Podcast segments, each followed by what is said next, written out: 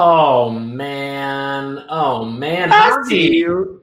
I see you dancing backstage there, like with the. Let's get into that, y'all. If you're a regular viewer and you love that theme song, first of all, give a one in the chat just to say what's up.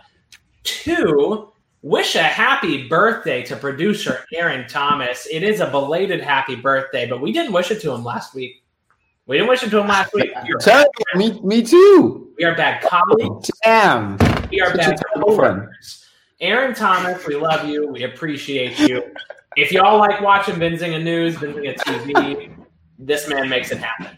Uh, so drop a one in the chat. Drop a happy birthday AT in the chat. We love him. Javi, how was your weekend, brother? I mean, you just ruined my week, right? I, I, was I was texting out like, "Hey, should we maybe vacation with the guys or something? Let's let's find something fun to do." It was his birthday. I didn't even acknowledge it.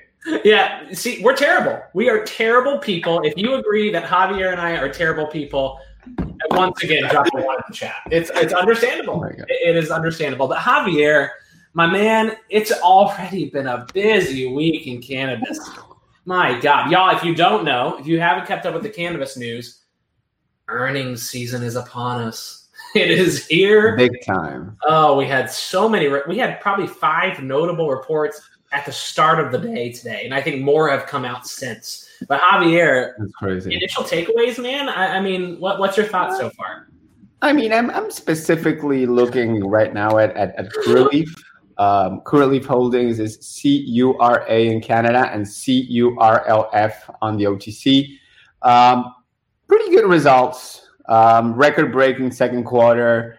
Um, they, they were helped pretty heftily by the launch of adult use in Jersey. Yeah. Uh, Boris Jordan, the executive chairman of Curaleaf, pointed to what he called a historic 420. Uh, and the company is bouncing back from earlier headwinds, growing revenue, adjusted EBITDA. So overall, it was pretty, pretty interesting. And also, you know, following the earnings, they, they announced that they're continuing to expand internationally with the acquisition of 55% of 420 Pharma GmbH. Uh, that is a Germany-based um, company. It's a EU, fully EU GMP and GDP licensed German producer and distributor of medical cannabis. Um, and the idea is, is for Curaleaf to eventually acquire complete control of 420 Pharma within two years nice. of the commencement of adult use in Germany, uh, which is not a big if, but a big when. Um, Aaron, are you able to put the chart while we're talking about this CURLF, guys, for OTC CURLF, uh, if possible? But keep going, Javi. No, not, not a lot more. I mean, just you know, uh, going back to earnings a little bit. The you know, Curaleaf, Massachusetts-based cannabis company, beat estimates for the second quarter revenue, reaching 338 million compared to 312 in the same period last year. Uh, and our, one of our favorite analysts, uh, Pablo Zuanic at Cantor Fitzgerald, came out with a report following the earnings, as we have learned and come to expect uh, and maintained an overweight rating on Curaleaf stock. This is not my recommendation in any way, but according to one of the best analysts in the cannabis industry, Curaleaf is an overweight, uh, although the price target is now set at $13.70. Um, and, and Pablo Zuanic arguing that although Cantor does not believe in the long term uh, plan with interstate commerce, uh, bigger retail and, and three tier system, they do see um, they do see uh, dominating this space in a pretty significant way. There were a few things. Aaron, can you hit the two day chart for me on there if, if we got that? I think we do. Um, this is super interesting to me, Javi. And the reason being is that big boost right there is pre earnings and it's after they settled a lawsuit with Jushi. I guess I don't know if people are just really excited for that, but or maybe people are just really excited for pre-earnings. Um, but was interesting to me. And then you have uh, today, which was re- relatively flat until this afternoon uh, when, mm-hmm. it bumped up a little bit. So overall, just one of the more interesting uh, responses I think I've seen in a bit to an MSO earnings. uh, from the market. But uh, I just do want to call out, gosh, you're cracking my myself up, man. I was about to say my my ASS, but can we cuss here? I don't know. Uh, you're cracking me up, man. But Javi, another last thing we talk about Curaleaf here. Internationally, I thought this was a super interesting um, note from Pablo as well in, in his release was um, they are they're they're not really comparable yet to Tilray to Aurora internationally. However, compared to their other MSOs, uh, they have that international outlet, that European outlet. So it's interesting yeah. to consider them uh, in compare in comparisons to both. They have access to both markets, which is something yeah. that really it's only them right? I mean, and honestly, over the the medium and longer term, I do see them. I do envision them having more capital to deploy uh, and continue to expand internationally versus Tilray or Canopy or some of the Canadian players. Not because fundamentally they're better or worse, but because you know investor confidence seems to be. Uh, you know, kind of skewing toward MSOs and their potential to, to dominate internationally. And to be fair, uh, U.S. companies tend to to dominate uh, globally when they set their sights on, on on international markets, right? Yeah. Well, let, let's, let's not go into every earnings report because we'd be here until tomorrow. Um, but I think maybe some favorites and some not so favorites. I thought Acreage came out with a pretty positive report overall. Um, mm-hmm. I wasn't impressed nor horrified at MariMed's. Thought it was fine. um, uh, any, any that are sticking okay. out to you? Yeah. I thought MariMed, what they did in Q2 was awesome. And just the numbers were, were somewhat flat. I mean, MariMed is, is is undergoing right at kind of a restructuring, right? We know that that, that they're they're recalibrating their their direction. By the way, we're talking about MRMD. Um, but overall, I, I, think it's it's an interesting play to keep an eye on in the US for smaller players, right? Um, and and the, the figures are okay. Like EBITDA is down, which I, I am not a big fan of, but big time. I like what they're doing in terms of, of of recalibrating their business model and their focus. AFC Gamma had okay earnings. Chicago Atlantic did okay. Nothing really standing out. Village Farms is considerably down. I don't know if on earnings or or some other news out of Illinois. They're uh, Canadian cannabis numbers were record, which is interesting. So the fact that they're down so much is is very interesting. Um, Actually, yeah, I want to ask the chat, like, what, what are you seeing today for Canadian cannabis stocks? I was I was checking out, you know, moves earlier today, down by double digits, like, you know, Tilray and Canopy and Village Farms, like every major Canadian operator seems to be down big today. Um, some are attributing that to a lawsuit in, in, in Illinois, which to me doesn't make a lot of sense. But at the same time, Can- uh, Canadian cannabis stocks, because they are traded on major exchanges, tend to react to U.S. news as if they were U.S. companies. What so, was the like jump many times even more? Like Javi, a lot of this looks like some sort of correction from a jump at, at the start of the week. Driven by, by better earnings, right? Like better results. So I Mm. I'm I'm still pretty perplexed when it comes to to what's going on there. Um, well, also, uh, Weedmaps earnings comes out this week. If you want to look at the tech side, GTBIF, I mean, probably the winner so far uh, of the of the earnings season. Yes. I mean, overall, I think after looking at their earnings and and you know their past earnings, you have to assume uh, and if not just know that they probably have the best balance sheet just in cannabis in general right now. Yeah, I mean, is that is that too far off for me to say? No, I, I think honestly, uh, just like the, the the way they they have been performing is is incredible. Uh, analysts seem to be quite positive on Green Thumb as well. Um, we're talking about Pablo Zuanic earlier. I think it, uh, GTI is his top pick for US uh, operators. Um, it's it's a very interesting company, I think. But again, it might be affected by this this uh, lawsuit I was talking about in Illinois uh, related to collusion and social equity. Um, hmm. I will have more details for you on Thursday. I also see Lord Byron saying um, Trulieve is reporting this week, right? Um, TerrAscend on August 11th. TerrAscend as well. Um, yeah, um, don't don't sleep on Trulieve. Uh, I'm they've been performing pretty pretty well this year, all in all. You know, I, am not sure exactly what the share price is doing today, but TCN and F on the OTC, they are overall having a pretty about as good as you can year with the current market sentiment, which is not fantastic um, in, in cannabis. But I think they're setting their themselves up well.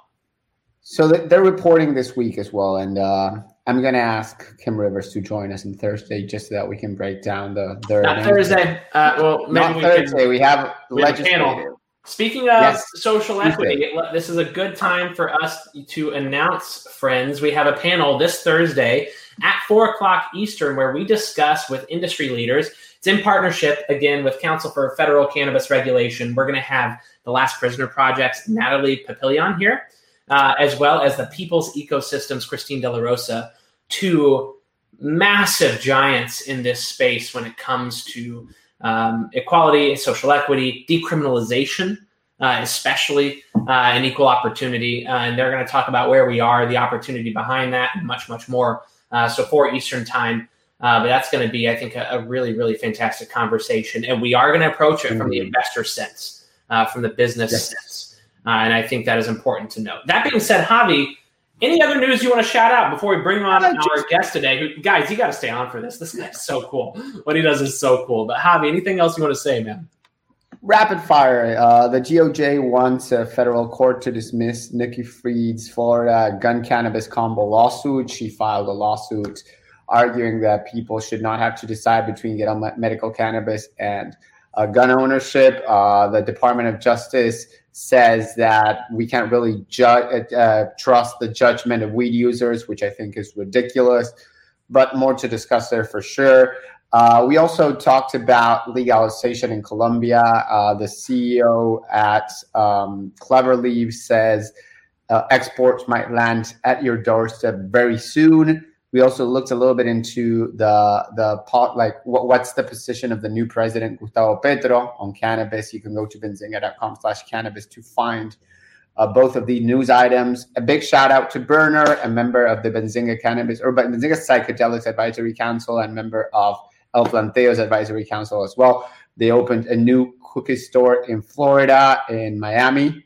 Um, you can find it at 8303 Bird Road in Miami, Florida, opening on August 13th. And finally, some sad news I think you all heard, but um, Olivia Newton John passed at age 73. Um, she was a big defender and, and, and, big advocate for, for cannabis and, and its different uses for, for cancer. So that's why, you know, I'm bringing it up here. It's a, it's a big loss for the world in general, and I think the the cannabis movement in particular. Mm-hmm. So I mean, my, my love to their family. Yeah, yeah, good good shout out there, man. Uh, we definitely all need to acknowledge that today. It's, honestly, I was so sad when that happened, as we all were, I think. So with that, Javier, let's move into a lighter note, an awesome conversation. Who do we got today? I always do the introduction. Javier, give give us your best Javier drum roll. Sure. Bring him in. Today we have Mr. Max Koby. He's the CEO of Abstrax. I hope I pronounced that correctly. Mr. Aaron Thomas, birthday boy. Let's cue up our guest.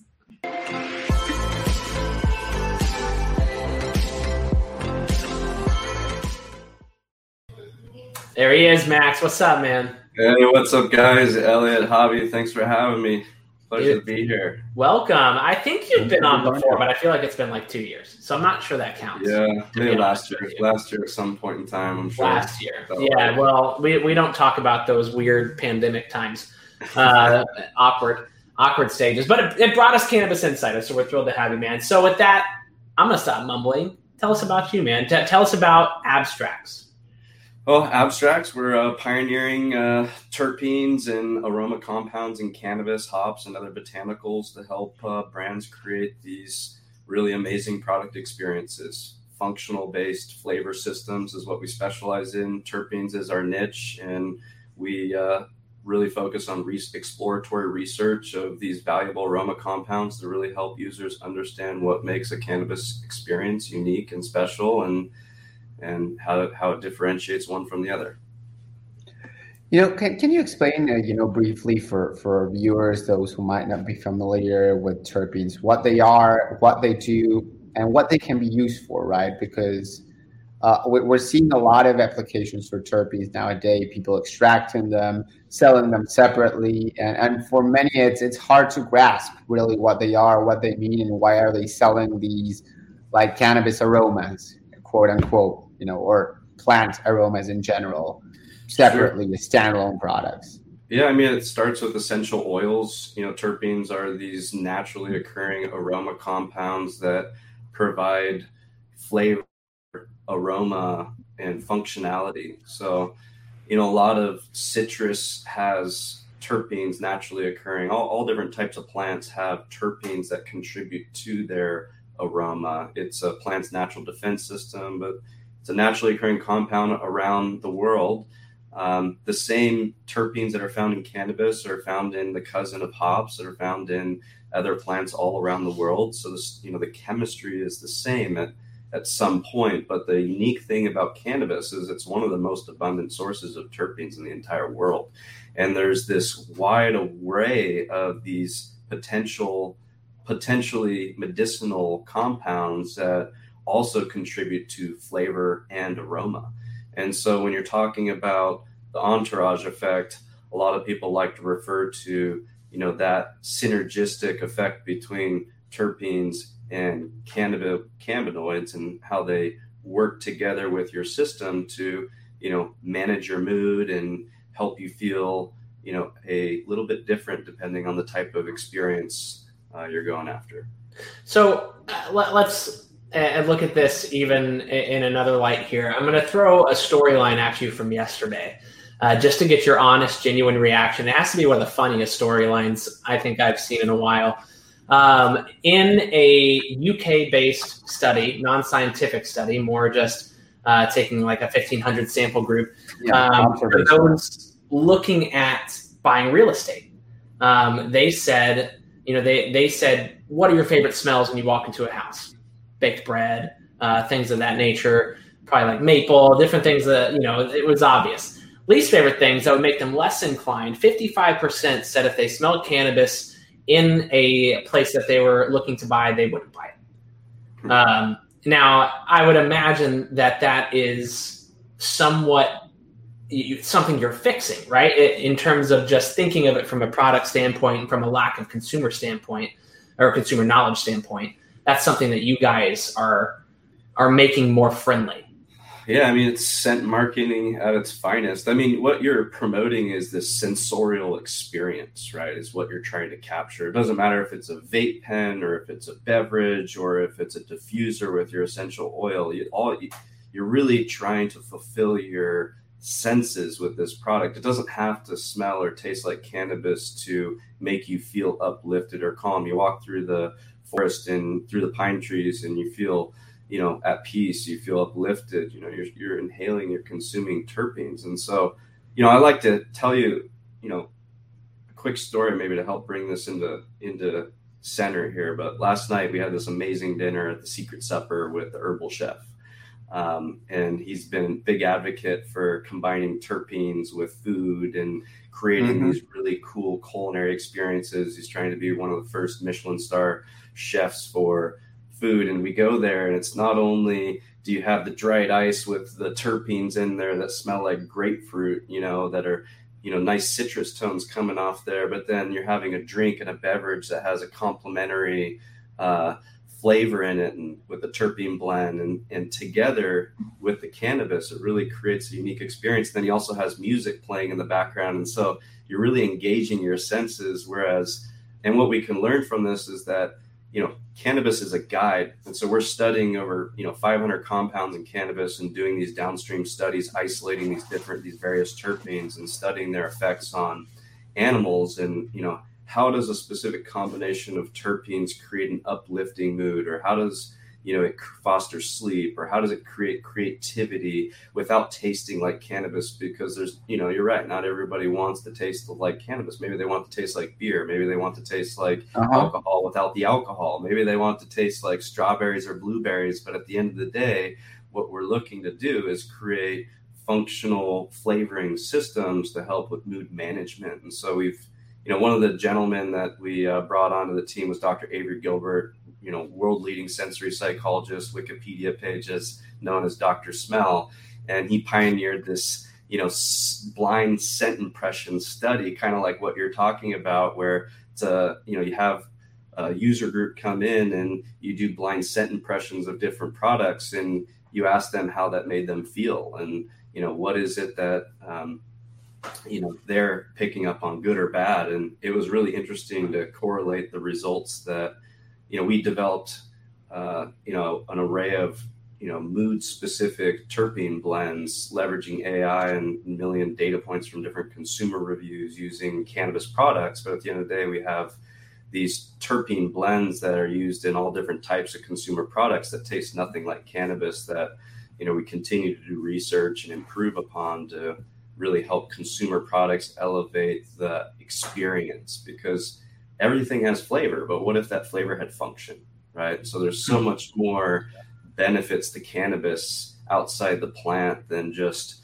you know that traditional atypical cannabis experience you say, you know, what if the flavor had function? Which I think, you know, you you walk me into my next question, right? Like, uh, when, when I gave, you know, my mother uh, a cannabis product to try, or or other, you know, uh, adult people, you know, people who are uh, older than I am, in, in many ways, or have not experimented with cannabis as much, and they would go like, okay, I love this, whatever, beverage, vape pen, whatever it was, but I don't like the taste, and I was like dude, this tastes like the best weed I've ever tried. This is awesome.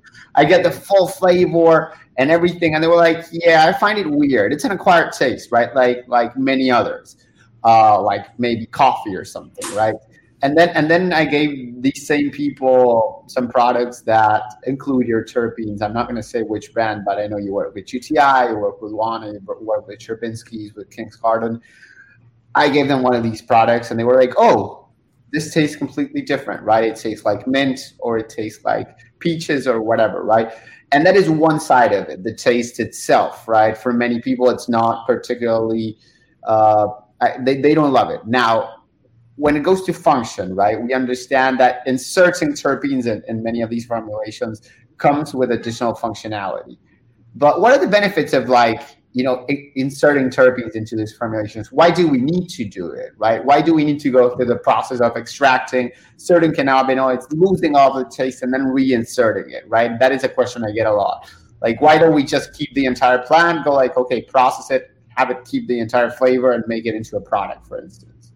Yeah, I mean, there's a certain demographic that appreciates craft beer, you know, and there's a certain demographic that likes a consistent user experience that they can go and get I think in this industry, because we're selling, you know, a an experience to users, especially for those that are new, um, it can be intimidating, right? And so, if they find an experience that they really enjoy, the key to building consumer trust in this industry is by building a product that is consistent, targeted, repeatable, and scalable, right? And so, at the end of the day, if, if you're extracting you're you're growing cannabis in California, it's going to be really hard to mimic that same plant in other states, especially you know, let alone trying to standardize the extraction processes of that when you know the plant varies just from the top to the bottom from all different types of curing conditions and growing conditions can affect it. So if you really want a consistent product, then you start going down the standardization, post processing, refinement, still a completely all natural product, but you're making it consistently taste good, feel good, um, you know, and smell the same way every single time.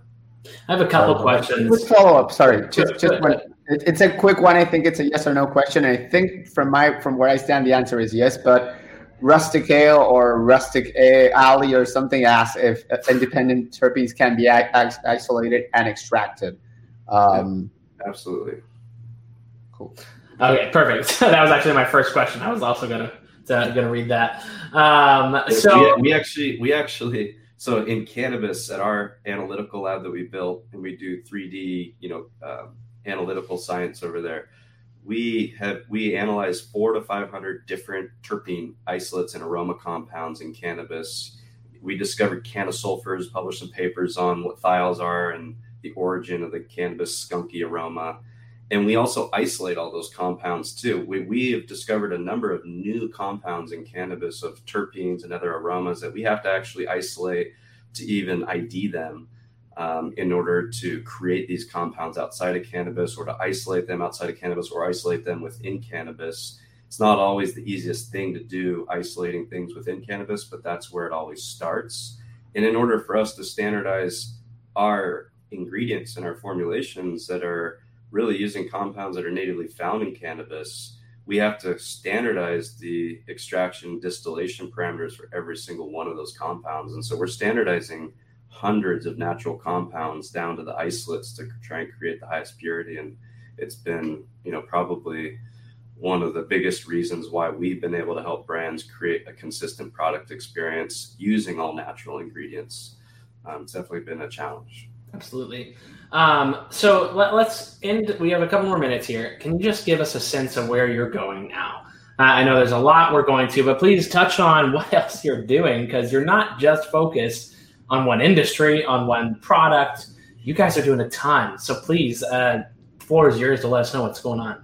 Yeah, I think you know helping cannabis brands number one, empowering them with uh, research and information and the ability to grow outside the restrictions of their state boundaries to create uh, products inspired by cannabis within the alcohol, beverage, beer world. I think a really cool event that we had recently was the 420 Festival with Blue Point, which is uh, Anheuser's largest craft brewery on the East Coast out of New York. They did a whole 420 festival featuring the gelato drip beer with Sherbinski's. That was a really cool collaboration for us to, you know, capture the essence of cannabis within alcohol without any uh, cannabis uh, in the product at all. So that was really fun. Um, we've been applying our technology to extracting hops and you know, recreating some of the most um, popular hop profiles out there to help innovate craft beer and the way that we're dry hopping beer. It's really, um, really a, uh, a novel uh, concept to help brewers create a craft beer at scale year round worldwide at a fraction of the cost. Really, the limitation is an annual hop harvest, and there's a lot of environmental factors at play there. And so our solutions is helping to standardize in Jurassic Park the best versions of these varietals to really empower the brewer.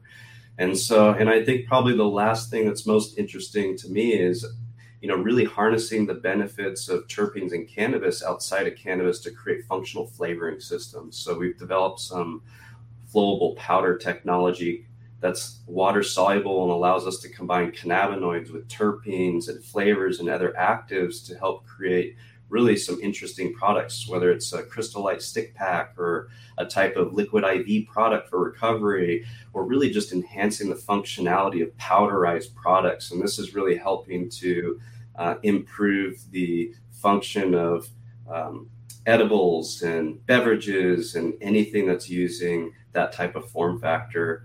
Um, and we're doing a lot of research in Israel to help support these products to really prove functional flavorings is a thing through ingestions. There's a lot of anecdotal data through inhalation. We know that we feel differently when we consume different terpenes, but how does that work through ingestion? How long does it last in my system? How much do we need to ingest?